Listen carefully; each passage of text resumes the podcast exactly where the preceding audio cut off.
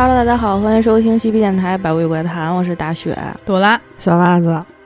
今天是找一些比较特殊的一些故事，咱们以前也讲过的，就是之前挺火的那个，就是动物园规则的这个，应该大家都知道，可能听说过。就是上次朵拉讲了一个那个寻墓地那个。地的那个，然后就有网友说是规则怪谈。其实当时我不知道规则怪谈是什么东西，你不知道吗？那会儿特别火的那个有一个动物园 规则怪谈，还有学校怪谈，不知道不知道。嗯，所以今天咱们就讲一些跟规则怪谈有关的这个故事。嗯，呃，我讲一个怪谈啊，我这个怪谈主人公就就说是小王吧。嗯，这个小王呢是。啊，前些日子呢，转学到了一所新学校，就特高兴。啊，开学前一天呢，他收到了一封校长发来的邮件。这个邮件的标题就是“第一天规则”。哎，小王就觉得挺好奇的，说能有什么规则啊？学校不都差不多吗？就赶紧把这邮件打开了。这邮件上面写的说：“这个早上好，明天呢是你第一天上学，欢迎你啊。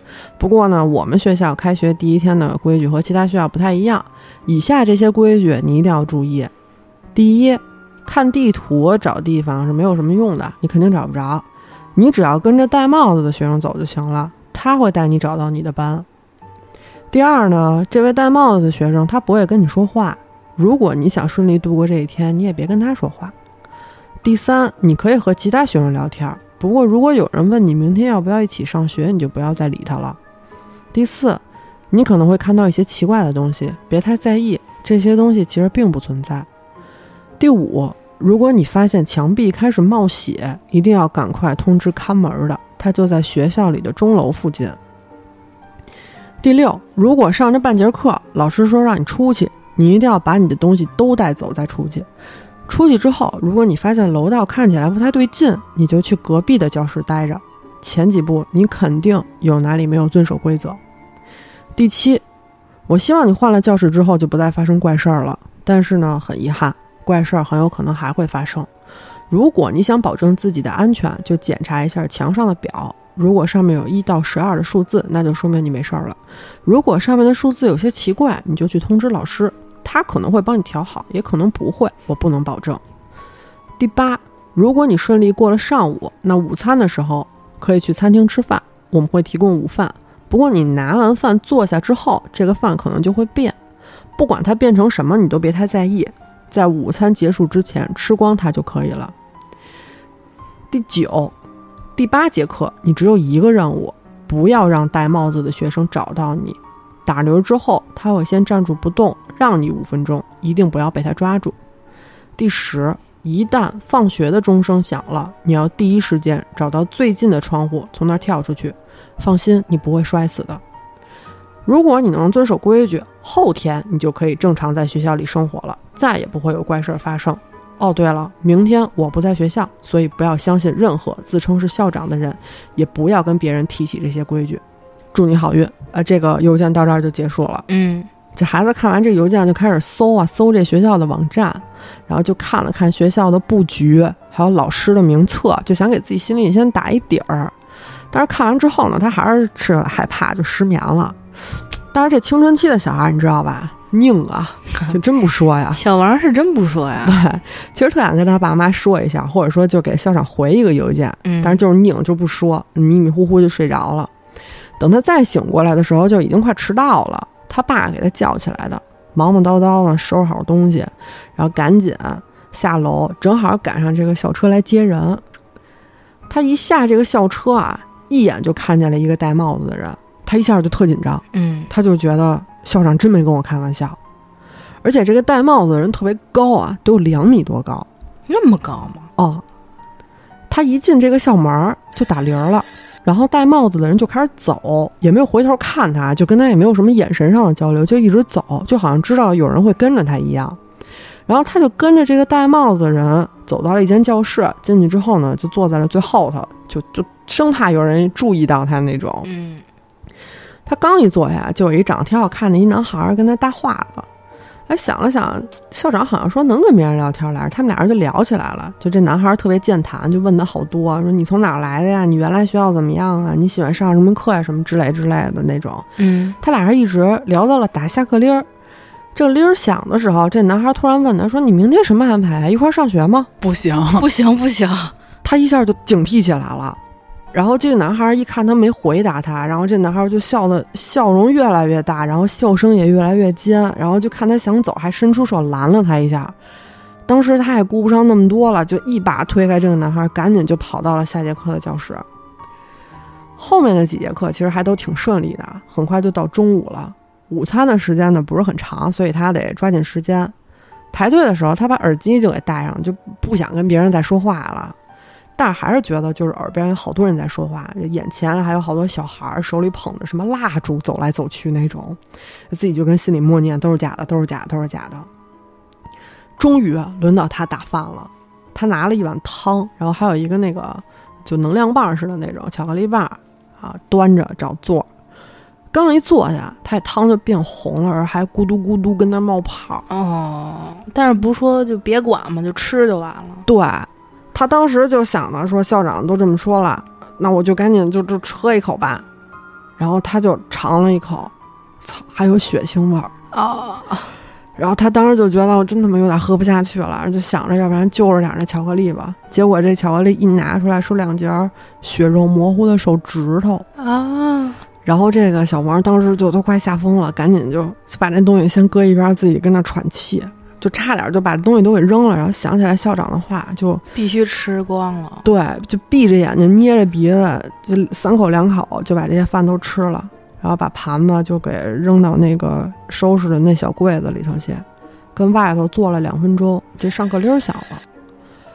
结果他左看右看没看见那戴帽子的人，然后他还跟好多同学也打听说有没有看见过一戴帽子的大高个儿，同学们也说都没有，就根本没有这人。然后小王就有点害怕了，就开始跑，就凭着印象找到了自己的之前那个教室，然后赶紧坐在后头了。结果这课上了大概十分钟吧，老师就说：“你出去吧。”然后他又开始收拾东西，把自己东西都收拾好了，从教室出去，到这个走廊里看了看，好像还挺正常的。结果呢，突然之间这房顶就开始往下塌，然后他一看这个，就赶紧就跑到了旁边一教室，一推门就冲进去了，就全班都吓一跳，就跟他看着他，不知道怎么来这么一人，他也没敢吱声，就默默又走到最后一排坐下了，看了一眼表，就还行，都挺正常的。嗯那过一会儿呢，这个第六节课下课了，他出了这个教室的门儿，看见这戴帽子男的正在走，然后赶紧就跟上他了，去了下一节课的这教室。时间过得也挺快的，转眼这第七节课就下课了。这回下课啊，他出门的时候还是没看见那戴帽子的男的，当时他一下就愣住了，因为他想起中午那事儿来了，然后就不知道怎么着好，站了可能得有两三分钟，也没有等着这人。突然他就想起来了，第八节课他的任务就是别让戴帽子的人找到他。哦，给他让五分钟，对，然后他就赶紧跑，就找着一厕所，然后顺着那厕所就上了那个通风管道，爬到那个房顶那块儿，你知道吧？啊还挺能藏，啊，然后就爬上去了。他就觉得，哟，还不错，这回感觉没什么问题了，应该差不多还顺利了。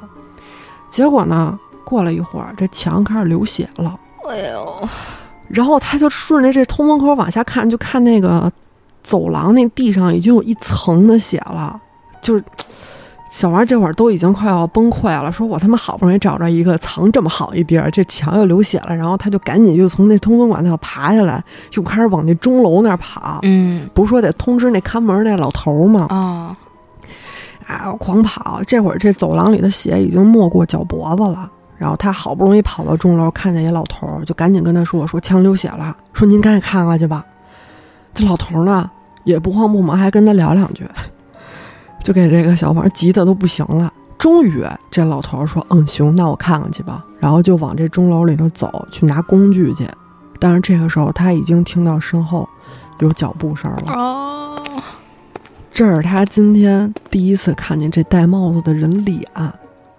这个人脸除了嘴以外，该有五官的地方都是洞，而且嘴这种东西他根本就没有。他立刻抬腿就开始冲，就是什么都不管了，不管我这个要去哪儿，就脑子里就一个念头，就跑就完了，绝对不能被抓住。小王也是练过体育，是是是跑的比较快。然后跑着跑着呢，他就看见一扇门，他想把这门打开藏进去，但是怎么拧这个门把手都打不开。然后他又想往回跑，但是这时候这戴帽子的男的已经往这边走了，就堵住了他过来那条路。然后慢慢的，一步一步走过来，然后每一步他都感觉越来越响。哇塞，这小猫当时吓得就大喊，但是好像根本就没有人听得见他说话一样。嗯。这个戴帽子的男的马上就要走到他跟前了，突然，放学铃响了，放学铃响了，哎呦！然后这小孩当时就快哭出来了，你知道吗？他妈这几天终于过完了，然后也没有理这戴帽子男的，赶紧就翻一窗户，赶紧就跳下去了，就开始往这学校门口跑。但是他刚要出校门，这大门就关上了。他挺纳闷的，一回头就看见这校长站后头，然后他脱口而出就问了一句：“说怎么回事，校长？”啊，完了，完了，完了！结果他说完这话之后，这个校长也没理他，然后他的身体整个就僵住了，然后就有一个一米六左右的一个戴帽子的小胖子开始朝他这边走过来，然后一边走一边冲他笑，啪就把这帽子戴在他头上了，然后他就开始长个，长到了两米多，鼻子、眼睛、耳朵也开始往里陷，然后嘴也慢慢被封上了。等他完全变形完了之后，校长开始跟他说：“轮到你了。”有的时候他可能能恢复一些意识，但是时间很短，大概只有五分钟左右。他现在大部分的时间都在学校门口站着，等着另一个小孩来到这所学校。可以，可以，可以。所以那个小胖子就是上一个没有按照规则做的那个学生。对，可以，可以，可以，可以。哎，咱讲一个小姑娘的事儿吧。嗯，那就是说有一大学生叫小佳。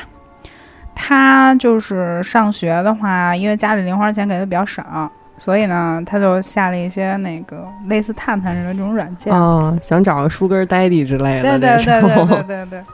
然后他这天呢，就翻，呃，翻着有一个人简介，就是写的是四十五岁，然后但是他那个头像看上去大概就三十岁出头吧。嗯。这个人他就在自己那个简介上面写说：“我想寻找一个，呃。”就是 sweet girl，你知道 你知道吧？然后每周的零花钱呢是七百美金啊，你不用跟我有一些什么身体接触，你就陪陪我就行的那种。然后这个小佳就感觉这像是一诈骗犯，但是一想又不用身体接触，每天就陪他聊聊天儿，就算是陪一周没给我钱，我也就能忍。要不咱试试吧？没什么损失。对对对。然后他就是摁了一下就配对儿啊，几秒钟之后就配对成功了，对面就发来信息说。你好呀，宝贝儿，就是特别油腻的那种，你知道吗？用词特别特别油腻。这小佳呢，就有点不喜欢，可是就为了这七百美子吧，就想我还是忍了吧。嗯，就回了一个说你好呀。那边那男的就说呢，我叫 Jack，我有一间自己的公司。他给的太多了。对对对对对。呃，这男的也没解释自己是干什么行业的，就是俩人就差不多就聊了聊嘛。嗯。嗯，这男的就跟小佳说：“我跟你聊天挺高兴的，你就把你那个银行账号告诉我吧，我给你转钱一会儿。”嗯，挺高兴。还是是 prepaid，对 对，先付费，挺高兴。几分钟之后呢，这小佳一看，哟，到款了七百美了，看了半天，哎呀，真好挣啊这钱。然后又掐了一下自己，哎，不是做梦，真是挺好挺好。完了之后呢？这个小佳手机又来信息了，对面说：“小宝贝儿，你还在吗？” 小佳说：“我在，我在。不好意思啊，那个刚才去上厕所去了。嗯，你能告诉我，就是我该干嘛吗？就是我不能就天天陪着你就这么闲聊吧？你肯定会有点别的要求，要不然你得你不可能给我这么多钱。”呃，小佳就盯着这对话框就等着啊，等了半天，对面给他发了一个说：“我就是想让你帮我几个小忙。”这一听就，不是什么 小马，小佳就觉得这是不是要向那个那方面发展了？嗯，小佳就赶紧问说：“那个，比如什么东西啊？我还挺年轻的，就是也没有太多这种经历啊。”对面就说：“啊，我就是想让你帮我拿一快递。”哦，惊了，说还还以为有什么反转呢，原来给我七百美金就是为了让我帮取一快递啊！那我又不是傻子，肯定说是，比如我去哪哪取快递，然后你就给我掳走了，嗯，要不然把我身体器官卖了。小佳就问了一下，说你让我从哪儿取啊？送哪儿去啊？嗯对面就说：“哎，我呀，给你发一地址，但是我不能在这探探上给你发。哎，你有没有微信啊？或者你把你手机号给我，呃，我给你发个短信什么的。”然后小佳就说：“说那那你给我发一短信吧。”之后呢，他这手机就马上就收到了一个短信，上面就是 Jack 给他发的什么取件地址和自己家的地址，这个快递指定要送到哪儿，就都告诉他了。嗯 Jack 又跟他说呢，我现在不在家，你放心，我不会拿你怎么着。你呀、呃，就到我们家门口拿着这快递，然后我们家这大门旁边儿有一个蓝色的花盆儿，那花盆儿底下有我备用钥匙。你进门之后呢，就把那个包裹放到我们家那茶几儿上面。但是你要记住，你在进门以后，还有离开之前，你都得锁一下门儿。嗯你就是说，你推门进去，你得把门锁上。嗯你才能放进去东西。然后小佳就说：“哦，那也行啊，没有什么就特别难的要求，不就是给你送一东西吗？也可以。”小佳就说：“行行行，那我现在就去吧。”然后小佳正准备出门呢，拿钥匙，这手机就又响了。呃，对面还是 Jack 发过来的短信，就说：“嗯、你一定要听我的话，一定要把这门锁两回，就是进去出来你都得锁门，千万别忘了。”小佳就觉得真够啰嗦的，这三十多岁的男的可够讨厌的。说行行行行，我肯定照办，您放心吧，就走了。走了之后呢，他得先去那个取件的地方去取啊。嗯他到了这个取件的地方，哎，一看这房子看上去有点破，旁边也都是那种金属的防护网，呃上面还有一个就是那种小铁门，就跟要坏似的，吱嘎吱嘎的。嗯然后就感觉这个地方和旁边那个社区其他人的房子都显得有点格格不入，特像一个破的那种收费站。然后里边呢就有一男的，就冲他就问说：“你是不是来帮 Jack 拿快递的呀？”小佳一看，哎，有一男的站这房子门口，特高，头都快顶到门框了，而且肌肉发达，身上全都是纹身，就害怕。嗯不臭流氓嘛？小佳就说啊是，但是他跟他说这话的时候，可没往那屋里去，他怕这男的给他怎么着。嗯，那男的就说行行行，你跟那待着，别动了，我给你把东西拿过去还挺谨慎。啊。这男的也知道他害怕，就没过去嘛。小佳就一动不动，哎，往周边也看了看，这街上一个人都没有。他一想，我一二十多岁的姑娘，就一人跟这街上，我得赶紧把我这车钥匙抓好了，要是有不慎，我就赶紧开车跑。然后过了几分钟呢，肌肉男就拿着一纸箱子就过来了，那箱子也就鞋盒那么大吧，然后边角有一点点污渍。这男的就跟小佳说：“你把你那个后备箱给我打开。”啊，小佳就特听话给打开了。这男的把这个快递给放到后备箱上面，就跟他说：“我放好了，那个你赶紧就去送去吧。”后来小佳就说：“行行行行，那我先走了。”然后这男的呢又叫了他一下，说：“对了，还有一件事儿，嗯、你呀最好小心点儿。”这小佳一听，这男的怎么都跟神经病似的，说：“没事儿，我知道了。”然后就走了。走完之后呢，其实他听到这个男的跟他说：“哎，你小心点儿，还有什么遵守规则之类。”他就有一点点害怕了，因为他毕竟嗯年纪小嘛，所以他在去 Jack 家的路上就把音乐声调得特别大，就听音乐咣咣咣的。他把这车呀就停在那个 Jack 家的斜对面了，就看这个 Jack 的房子。他这房子呢挺大的，门廊那儿还有石柱，房前面的草地呢就给修整的特别特别整齐。小佳一看，嗯，那还行，应该不是什么坏人。嗯他就停下车，拿着这包裹就到了这前门，找到他那车钥匙了，然后把这个门给打开，之后又反过身锁上门，哎，挺听话的。哦，小佳就想着 Jack 告诉他的话啊、让我进去之后再锁门，挺多此一举的，但是我还是得听，哎，万一有点什么别的事儿呢，我头一回干这个。完了，小佳就走进去了，他就觉得这房子可真好，这家一定特有钱，家具都是实木的，看着也都特别贵。如果把这个地方的家具全都给卖了，我估计我能把大学读个十几遍，特别美。一边看一边就找那茶几儿，他终于找着这茶几儿了，就把这个快递给送到那个茶几儿上面。然后就走回门口，刚要走，这房子里边就响起电话声了。然后小佳就听着就愣住了。这个时候呢，小佳那手机也震了，他拿出来一看，这个 Jack 发来的短信说：“不要接任何不是玛丽打过来的电话。”小佳放下这手机就找了找，这电话跟哪儿呢？就去找去了。然后呢，找到这个电话了，走到桌前面就去看那个来电人嘛，嗯啊，上面写的是 Jack 来电，就挺奇怪的。然后小佳又打开自己手机看了一看 Jack 那条短信嘛，除了玛丽的电话，别人都不要接，所以他就没接电话，就赶紧跑了。走的时候还记得把门锁上了。之后呢，他又帮了 Jack 几个别的小忙，就比如说，呃，就开一辆指定的车去另外一个城市的公园儿。到了这个公园之后，再开另外一辆车回到 Jack 家。还有就是让他在午饭的时候见几位 Jack 公司的员工，然后拿着一个手提箱再去 Jack 家里边儿。反正就类似这种跑腿儿的呀，还有奇奇怪怪的那种任务。这是一什么犯罪分子？对，就你感觉他特别像一个贩毒的人。对啊、还有几次就是 Jack 让小佳去同一个地点和一个叫茱莉亚的人待上一段时间，就是也啥也不干，就俩人跟屋里边待着，坐着对，就坐着。小佳也觉得挺奇怪的，然后但是期间也没有发生什么危险啊，总共他就收到了三千五百美金呢，嗯，就挺多的。可以可以，对对对，就觉得这事儿干得过。然后最近一次呢，Jack 跟小佳说：“嗯，你呢，今天就在我们家里边儿睡一宿。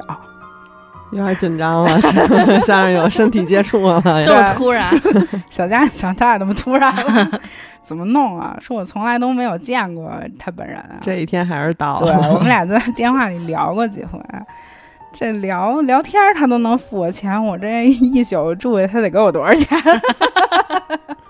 ？Jack 就跟他说啊，说你呀、别紧张，我就是让你个个儿跟我们家住一宿，嗯嗯就他个啊个个儿，对个个个儿。你住完一宿呢，啊，我就给你支付一千美金。嗯，然后，但是我有几个规则，你得遵守一下。小佳一想，行行行，干得过。这人因为向来就是信守承诺嘛，让小佳干什么他都会付钱。然后小佳晚上呢就开车去 Jack 家了。这个 Jack 家门口斜对面那个车道跟平常一样，还是空的，没什么人停车。呃，这个门廊的灯却是亮的。然后小佳就走过去，用备用钥匙打开门，又把门锁上。他在这房子里待着这个晚上啊，一切都挺正常的。Jack 之前就给他打电话说，嗯、你到我们家之后呢，你就上那个餐桌上去找一个纸，我在上面写了一些规则，你遵守这些规则就完了。完了，小佳就在客厅把自己的行李放下了，他就想啊，就我这破行李箱跟人家这豪华家具一比，真是一堆垃圾。他就慢慢走进这厨房，就找着这餐桌了。哎，这个实木餐桌上有一个玻璃杯，玻璃杯底下压着张纸，上面就写着：进门要锁门儿啊，不要在晚上九点到十一点之间打开任何一个水龙头，嗯，还有不要在晚上十点以后为任何人开门，无论他们说自己是谁。还有，如果走廊尽头的柜子门是开着的，你就睡在图书馆里边；如果那门是关着的，你就随便找一卧室睡。还有，园丁午夜会来，但如果他敲窗户呢，你就得躲起来。你还得把这个电视都打开，保证他整晚呢都在播放那个白噪音。你嗯千万不能忘了这个事儿。然后最后一个就是，呃，冰箱里边的东西随便吃。嗯，还画了一笑脸儿。小佳就想，我肯定遵守每一条规则。我为了这一千美金，我忍了。但说实话，他当时有点后悔，他觉得有点害怕有点了。怪了。对对对对，但是他又觉得我之前都遵守那些规则都没什么事儿，这回应该也没什么事儿吧那？园丁敲窗户这，我就觉得挺吓人的。嗯，但是不管怎么着呢，啊他还是得在这儿待一宿嘛。他又在房子里逛了逛，就打算得了，今天我也不熬夜了，我九点就睡得了吧，九点就睡，我绝逼没什么事儿。对对对，之后八点五十呢，哎，小佳就上这厕所把这牙给刷完了，因为规则不是说九点之后不能用水龙头嘛，嗯他就八点五十把这洗漱啊、涮啊都弄完了，他就又查了一下走廊尽头 Jack 说的那个柜子，柜子啊、这柜子门啊开着的，嗯 他就把自己要睡觉的东西都挪图书馆里边去了。呃，准备就哎，我今儿晚上就睡这沙发上了，我还得把这门锁好，万一要有什么人进来呢，如花似玉的。他就躺这沙发上就玩手机。他又想了想，啊，都这么晚了，Jack 也应该发信息了吧？哎，没发，没人理他啊，那我就睡觉呗。他刚睡着，就被门铃儿给惊醒了。这个时候一看表是十点十六分，嗯，他正打算要去开门的时候，又想起那个规则了。呃，晚上十点以后，任何人开门对，不论他说自己是谁，都不能开门。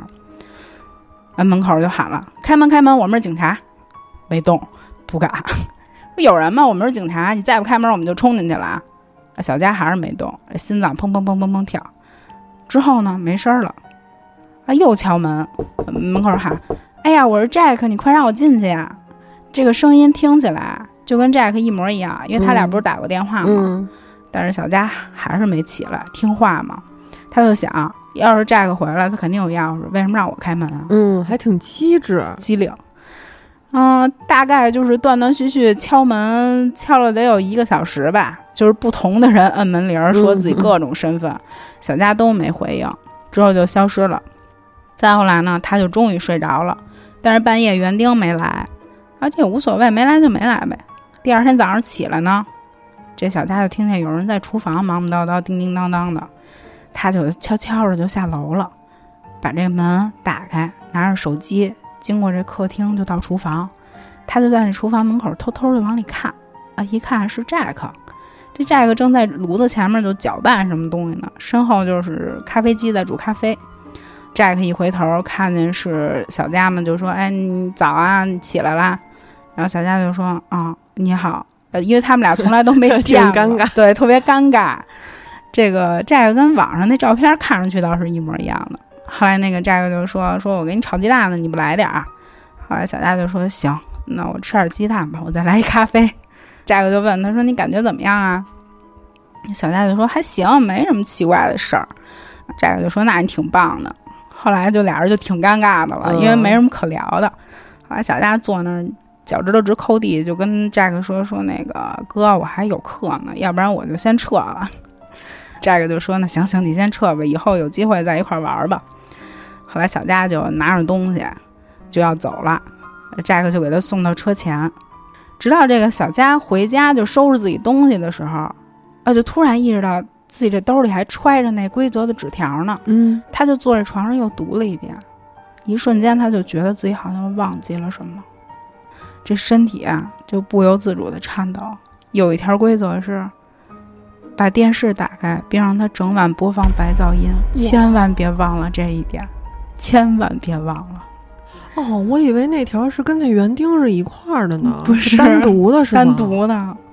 然后小佳就盯着这行字看的呀，都不认识字儿了。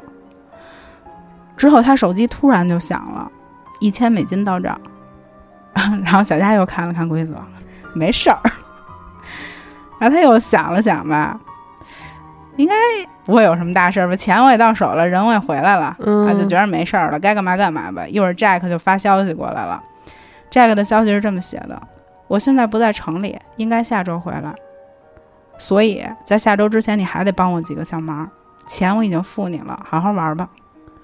小佳读着这条消息，又想了想自己那晚上干的事儿，又读了一遍，又想了想，最后就卡在那一句：“我现在不在城里。”他就回想起今天早上 Jack 明明就在自己家，还给我做早点了，他为什么说他不在城里边？过了几分钟之后，又有一个号码给小佳发了一条信息，上面写着：“你是不是忘了什么呀？”这条信息末尾还附加了一张 Jack 站在电视机前面的照片。接着又传来一张照片，这次是小佳家门口的照片，嗯，之后还有一条短信写着：“小心点儿。”这钱不好赚吧？不好赚，不好赚。但是要有这么个金主吧，我也乐意，我一定乐意指不定就忘点什么的，一紧张。那个我讲这个故事是戴维的故事。大卫跟他四个媳妇儿的事儿。戴维呢是最近找到一个工作，是到一个孤儿院去照顾小朋友。嗯 到了约好的这天呢，David 就把车开到了这个建筑外边，就停下来以后，他就是感觉有点困惑，因为这个地方看起来特旧，嗯不像是那种就是正常的给小孩儿活动啊住的地方，而且呢，就是这个入口的外边还有一扇门挡着。他正准备离开了，因为他觉着可能不在这儿，他找错地方了。嗯正扭头要走了的时候，这门啊打开了，有一个枯瘦的老人从这个阴影里边走出来，然后把这个门打开了，冲这个大卫示意让他进去，然后他就回到车上，又把这个车开了进去。戴维开车经过这个老人的时候呢，对这个老人笑了笑，嗯，还跟他说谢谢。但这老人就是脸是被头巾给遮住的，就是没法看清楚这人长什么样儿。然后这个人也没什么反应，就又回到了这个大门旁边一个棚屋里边，就嗯中间一句话都不交流。然后戴维就停好车，打开车门，从车里下来了，嗯就看着这个房子啊，随时都快塌了似的。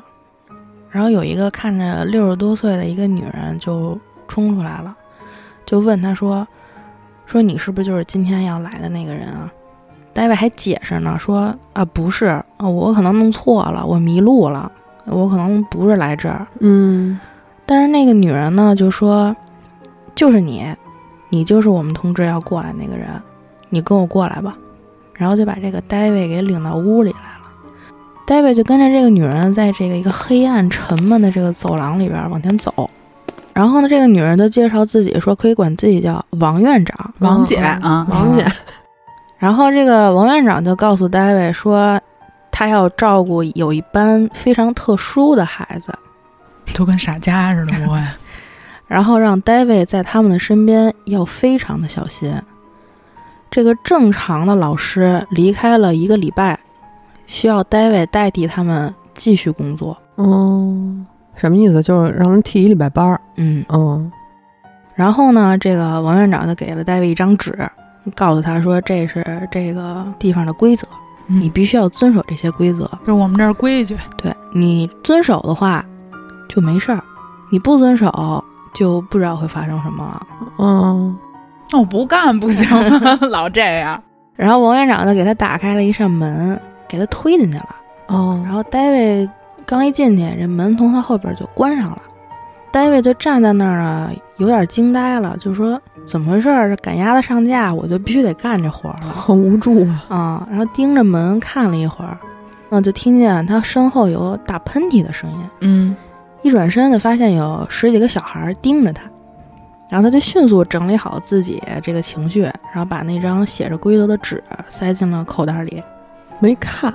没看，因为他是先想跟这个小孩介绍一下自己，嗯。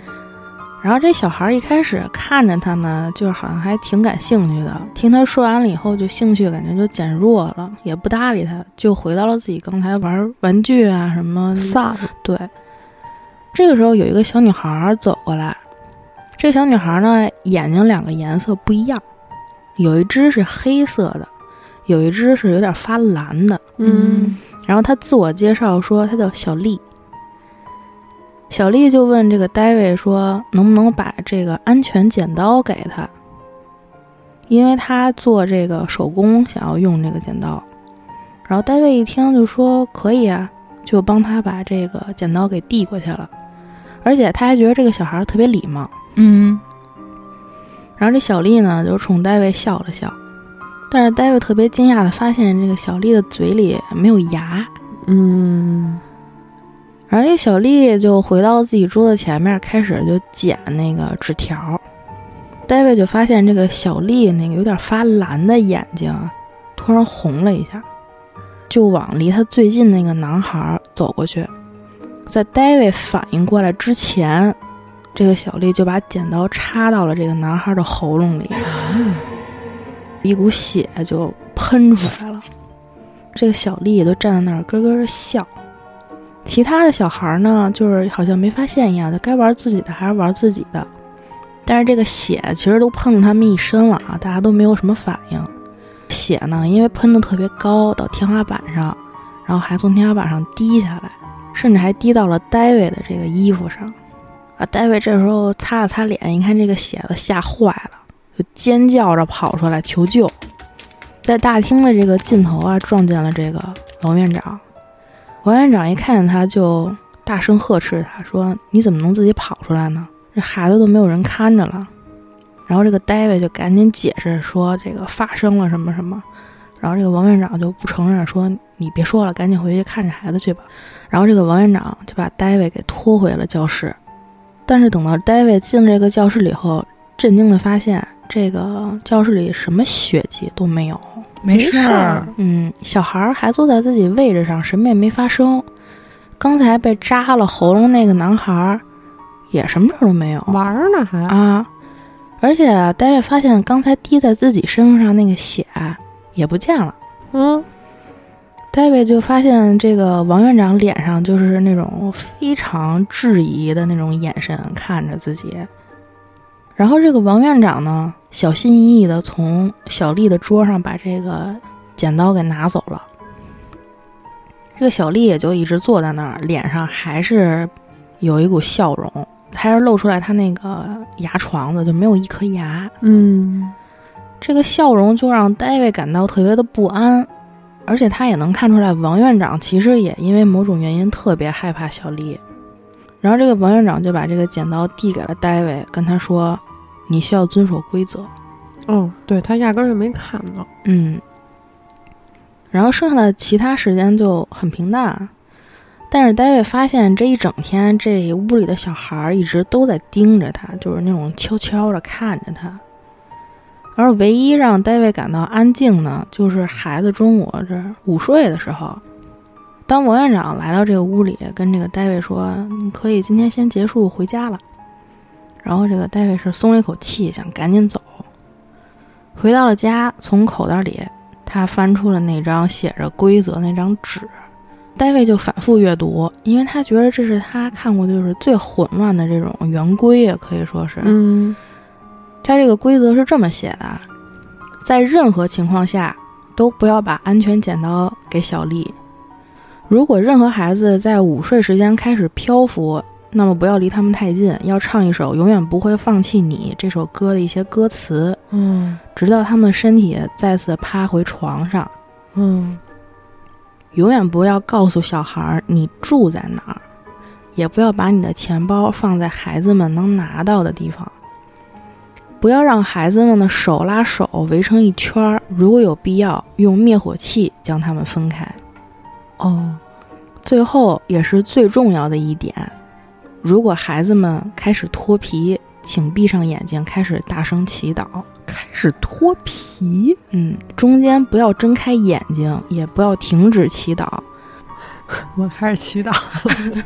在这个戴维还在仔细的研读这个规则的时候，他感觉到有一个冰冷的鼻子在摩擦自己的腿。这个是他养的这个狗拉里，但是这个狗其实已经很老了，嗯，所以这个戴维不得不把它就是抱到床上，因为这个狗已经不能自己爬到床上了。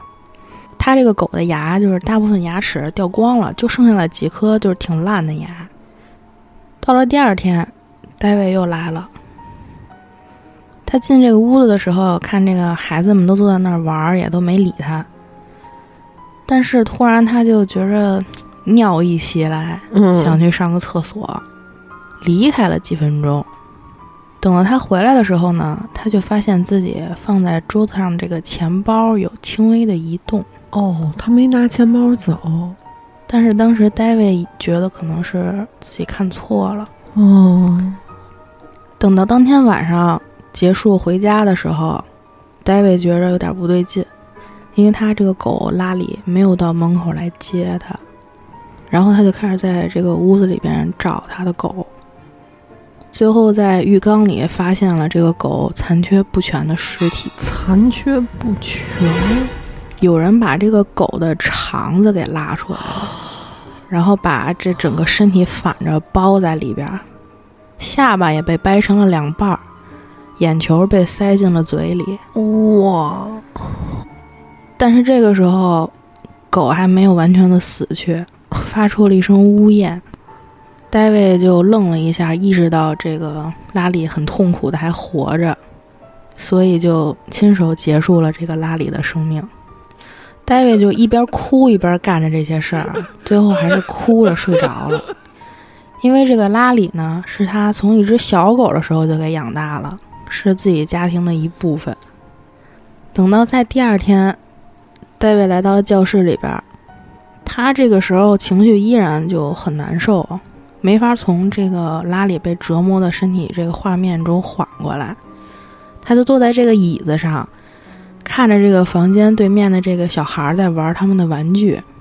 突然，他发现小丽看向了他，并对他露出了一个微笑。然后，戴维就静静地站在那儿一动不动，因为他发现拉里那几颗牙在小丽的嘴里。操！戴维呢？这个时候根本就没法从椅子上站起来，甚至都没意识到这个孩子们已经躺下午睡了。从这个恍惚中惊醒之后，他这个身体就感觉好像被这个火一直在烤着。他一抬头，就发现所有的孩子都漂浮在离地面有一米高的地方，毯子还盖在身上。然后他就站起来，开始向他们爬行。就是他每向这些孩子们走一步，热度就会增加。随着这个热量达到一种非自然的水平之后，戴维就感觉自己手臂上这个汗毛开始滋滋响，嗯，就已经都焦了。戴维这个时候就是本能的开始想要后退，就几乎快晕过去了，因为已经快脱水了。这个时候他才想起了纸条上的内容，开始唱这个“永远不会放弃你”这个歌词儿。在他唱的时候，他就发现这些小孩的身体开始向下移动，最后就落回了床上。这个热浪也瞬间就停止了。戴维呢也没有继续唱，只是站在那儿，就是不知道该说什么。他不知道自己是跑啊还是不跑啊，不知道怎么办了。对，但是呢，因为这家给他答应的这个工资特别的高，唉，他就。当时是觉得真是挺需要钱的，这个当时这个情况，所以他说我不能说我我干这两天受这些罪，我说狗还没了，我一分钱拿不着。也是四个媳妇儿的养的。他又看自己这个手，像是在那种剧烈的太阳下边暴晒了几个小时，两个手臂跟这个身上颜色就完全不一样了。等到第二天早上，这个王院长就把他给在走廊里叫住了，就问他说。你是不是遵守了这个规则？然后这个戴维就解释说：“那个我一直按照这个规则去干事儿，其实根本没有。”嗯。然后这个王院长听他这么说啊，这脸上有些欣慰，啊，拍了拍戴维的背，就提醒他说：“这是倒数第二天了，你只有需要再待一天就可以走了。”嗯。戴维当时听完以后还有点欣慰，说：“马上就要离开这个可怕的地方了。”等到他进了这个房间里边。他发现啊，这些小孩儿没像往常一样在那儿玩儿，而是在这个房间里边转来转去。他就有一种特别不好的预感，就觉得有什么坏事儿要发生。戴维这个大脑啊，就告诉他，就感觉这个房间里边好像少了一样东西，但是他又不是特别确定。他就坐在了自己每天坐那个位置上，就闭上眼睛开始想，这屋里到底少什么了呀？就这样坐了五分钟左右。他眼睛突然睁开了，转过身盯着一个角落，发现昨天挂着灭火器的那个地方，那个灭火器不见了。哟哦，完了！等到他再转回去看那些小孩的时候，就发现那些小孩啊围成了一圈，手拉着手，开始念一种他听不懂的语言，然后周围的空气呢似乎还在发光。这群小孩手拉手围着的这个上方啊，就是虚空，好像出现了一个洞。这个洞就好像有一个爪子似的手，试图要从那个洞钻出来。由于这个洞啊太小了，这个手尝试了几次就失败了，就停止了。戴维就赶紧冲上去，就试图阻止这些小孩，想把他们给拖走。但是戴维发现了，这些小孩的身体变得像石头一样，他根本挪不动。嗯，而且随着时间的推移，这个洞越来越大。David 就觉得自己可以看到数百只眼睛，仿佛从这个洞的另一边盯着自己。而且这个目光中啊充满了恶意。大卫就感觉自己就只能是想赶紧躲起来，因为他觉得自己没什么办法了。这时候他突然就冲出门外，就四处跑，就找最近的一个灭火器，迅速的看了一眼这个灭火器怎么开，然后赶紧回到这个屋里。他发现啊，洞的这一边有一个生物，就正已经要爬出来了。这个东西呢，皮肤被烧成了黑色。戴维能在他身上看到的这个唯一的颜色是红色的眼睛，正死死的盯着他。然后这个戴维就赶紧把这个灭火器给打开，冲着这个东西开始喷。然后就听见一声刺耳的尖叫，这个东西就试图退回到洞里边。然后这些小孩儿呢，念的那个听不懂的语言，这个诵经声消失了。这个洞也几乎瞬间就关闭了，但是呢，这个怪物没能完全撤退，它这个爪子啊有一部分被切掉了。然后戴维就看着小丽把这个爪子给捡起来，不假思索的就给吞下去了。哎呦！然后一群小孩儿开始继续的玩耍，David 就站在那儿啊，捏着这个灭火器，看着这些小孩儿好像什么都没发生一样。等到了最后一天。，David 早早的来了，因为他知道自己再过几个小时就可以离开这儿了。他走进教室，很高兴的看到灭火器还放在那儿，所有的小孩儿都抬头对他微笑。这一天呢，过得很顺利。戴维就一直坐在椅子上看着这些小孩儿。午睡的时候，他们又开始漂浮起来了。但是在他们这个身体还没有离开的很高的时候，戴维就开始唱歌。等到孩子们从睡梦中站起来，然后他们就开始又好像玩儿一样凑在了一起。戴维发现他们所有人都在那儿特别高兴的笑，嗯，然后就发现这个小丽啊，把手伸到了嘴里，嗯，开始用手撕自己身上的皮，哦，蜕皮了，嗯，然后其他的小孩呢就跟着他一起蜕皮。大卫就可以看到这个所有的小孩身上的每一块肌肉，